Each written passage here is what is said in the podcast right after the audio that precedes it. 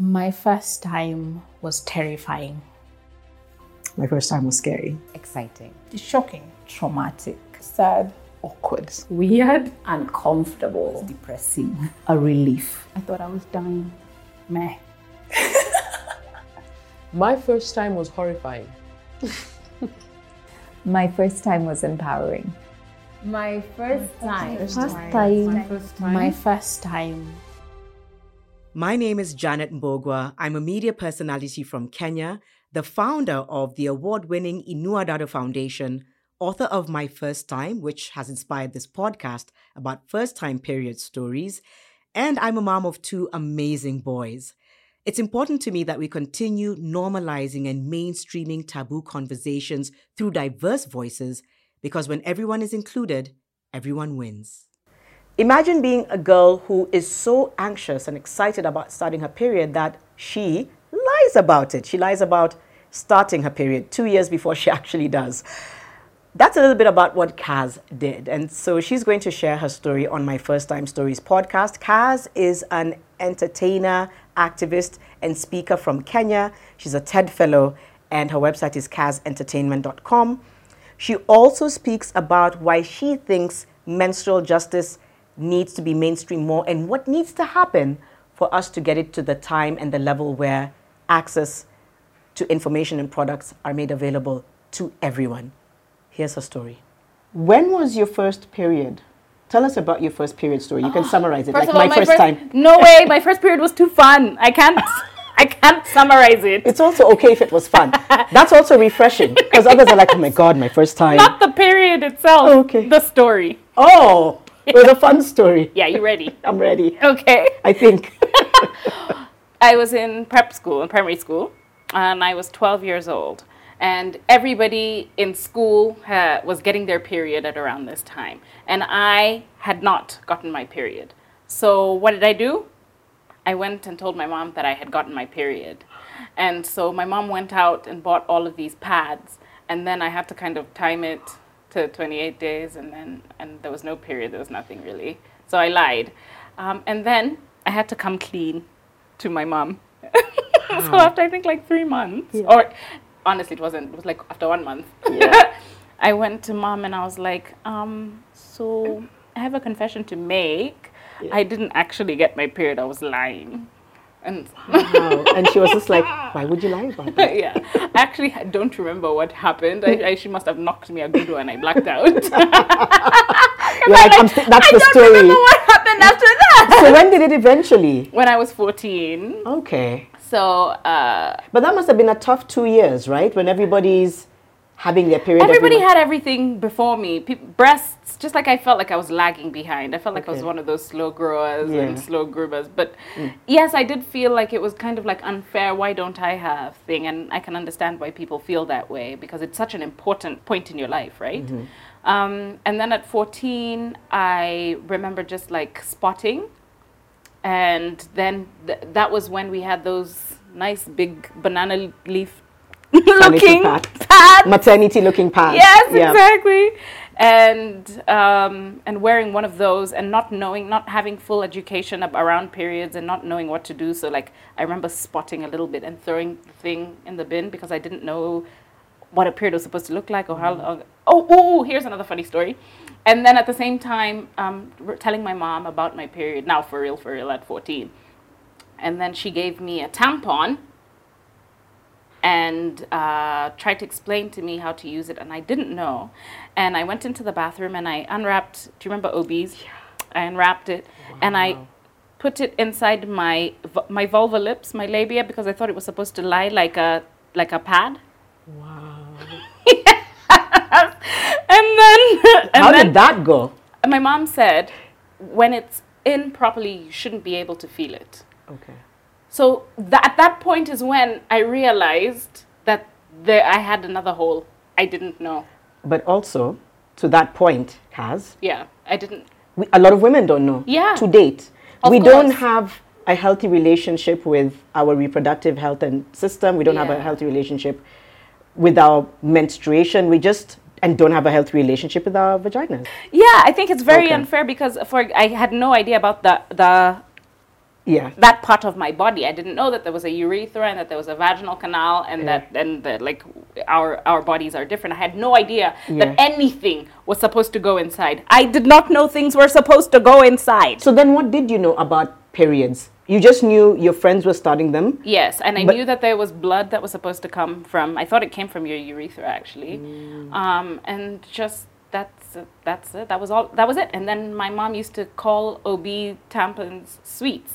So I remember once trying to put that wa- cotton wad in my mouth because I thought it was a sweet. I got stories. That's iconic. Who else tried to put?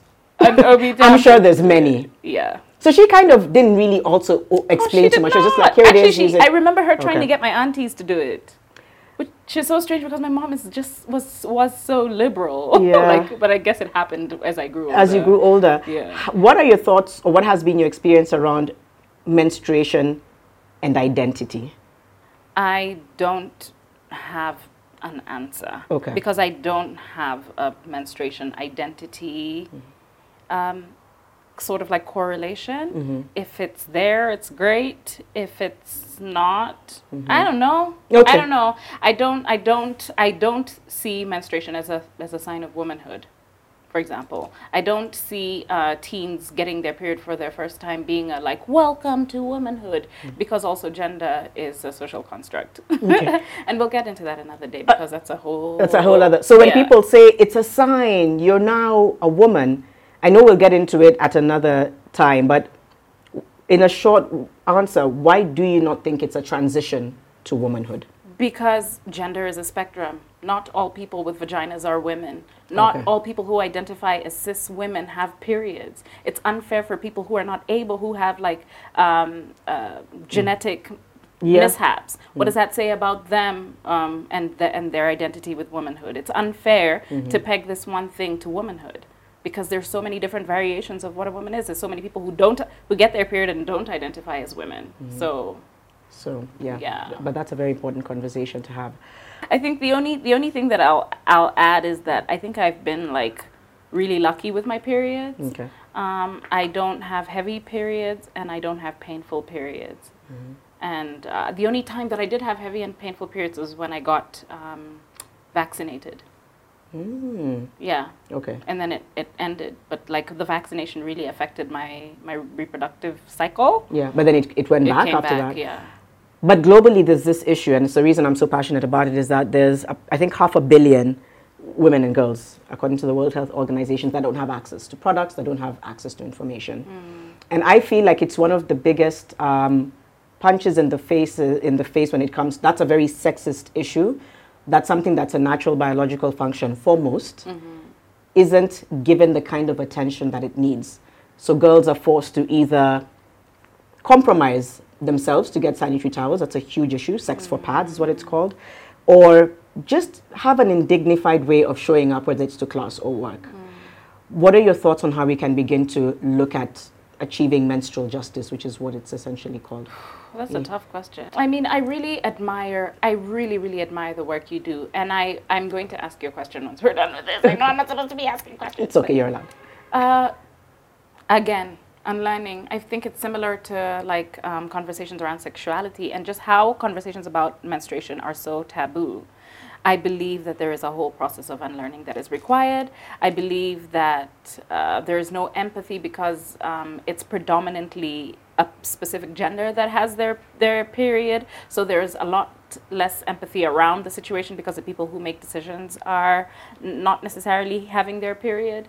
And so uh, I think that I think it's it's it's all in line with um, have equity and, and equality. Yeah. But that's a good answer. It's, it's, it's, that's a lot of the reason why we still Yeah. have period But I, I. Mm-hmm. really don't know what the way forward is. I think it's to unlearn and to push for that. And, and people are afraid of it. I think it's having conversations like this. I have found over the years that the more we have conversations, the more we amplify the issues, the more it begins to hit at different people in different spaces to say, huh, I wonder what we can do. And the more people that are asking themselves that, the more we're kind of moving closer to solutions and even having frameworks. I know, you know, Scotland is the first country in the world that is going to make it, but having frameworks that support menstruators in terms of access. Those are Yeah. the, those are some of the solutions. But you're right, it will start with unlearning Yeah. and a lot of empathy. Uh, A lot of empathy. It just and from makes a me really country sad. like like Kenya that is like one of the most unhappiest countries in the world, Mm-hmm. getting empathy from anyone is good luck. you know, it's funny in the way sad things are funny. That's why we're laughing. Yeah. It's Surely sad countries should have the, the best co- co- comics. comics. I know. Yeah. yeah. we have the best, some of the best memes. So I Yeah. guess you know. That's true. Yeah. Yeah. I couldn't agree more with what Kaz said there at the end that we need to continuously unlearn, even as activists, even as advocates, and as a community and society. As long as we don't unlearn the stereotypes that we hold with regards to, to women, with regards to uh, girls, then we will continue to deprioritize the importance of menstrual justice and we will continue to perpetuate stigma and shame. So the progress towards menstrual justice starts with unlearning everything that we thought we knew about periods, including doing away with the shame and the stigma. Thank you for listening to my first time stories. Uh, continue to follow the, the podcast every week and look out for us across social media on my first time stories. Goodbye. Thank you for listening to my First Time Stories podcast, where we're pushing for menstrual justice one story at a time.